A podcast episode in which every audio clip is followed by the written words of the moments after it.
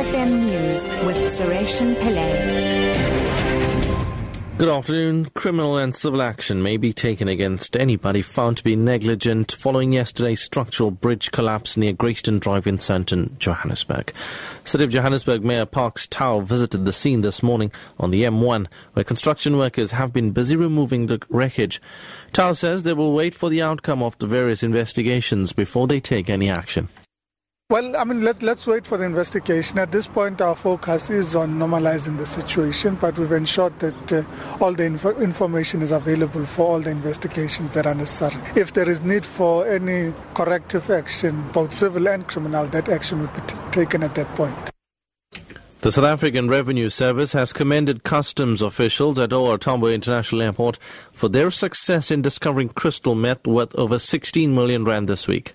Yesterday, officers searched an unaccompanied bag that had been flown into South Africa from Abu Dhabi via the Seychelles.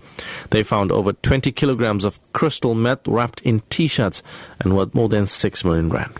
On Sunday, a passenger on a flight from Dar es Salaam in Tanzania was found in possession of crystal meth worth over 10 million rand. SARS spokesperson Luther Lebelo. These recent successes we attribute to the customs strategic focus on non-intrusive inspection tools which we have introduced lately, such as the new high-tech baggage scanners and also the increased number of detector dogs and increased capacity and improved training on the staff. The ANC Youth League has come out in support of the protest action by Wits University students. The league says students can't afford a 10.5% fee increase for next year.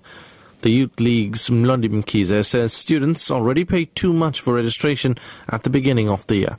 He says they will continue to support the protest until university management stops the tuition hike. To identify with students as we speak who are with them, we have joined them here. The are demanding that the meeting come to an end. They want to maintain the old system. This is the reason why we are calling for free education. It continuously cuts out students through academic, through uh, financial exclusion at the end of the year, and they can't study the next year. And finally, Germany says it will order the compulsory recall of 2.4 million cars implicated in the Volkswagen emissions scandal. Volkswagen believes that worldwide about 11 million of its diesel vehicles have rigged emission software.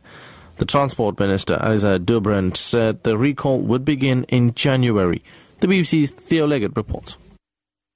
Volkswagen had already planned to call in for repair any vehicles which were potentially affected by the emissions scandal. Now, in Germany, it's been obliged to do so. The recall will begin at the start of next year. Some cars will only require a software fix, which can be completed relatively quickly. Others will need more serious modifications, which Mr. Dobrindt said will not be ready until later in the year. Top story at 2 o'clock. Criminal and civil action may be taken against anyone found to be negligent following yesterday's structural bridge collapse near Grayston Drive in Sandton, Johannesburg. I'm Suresh Pillay, back at 3. Look FM, it's time now for MoneyWeb.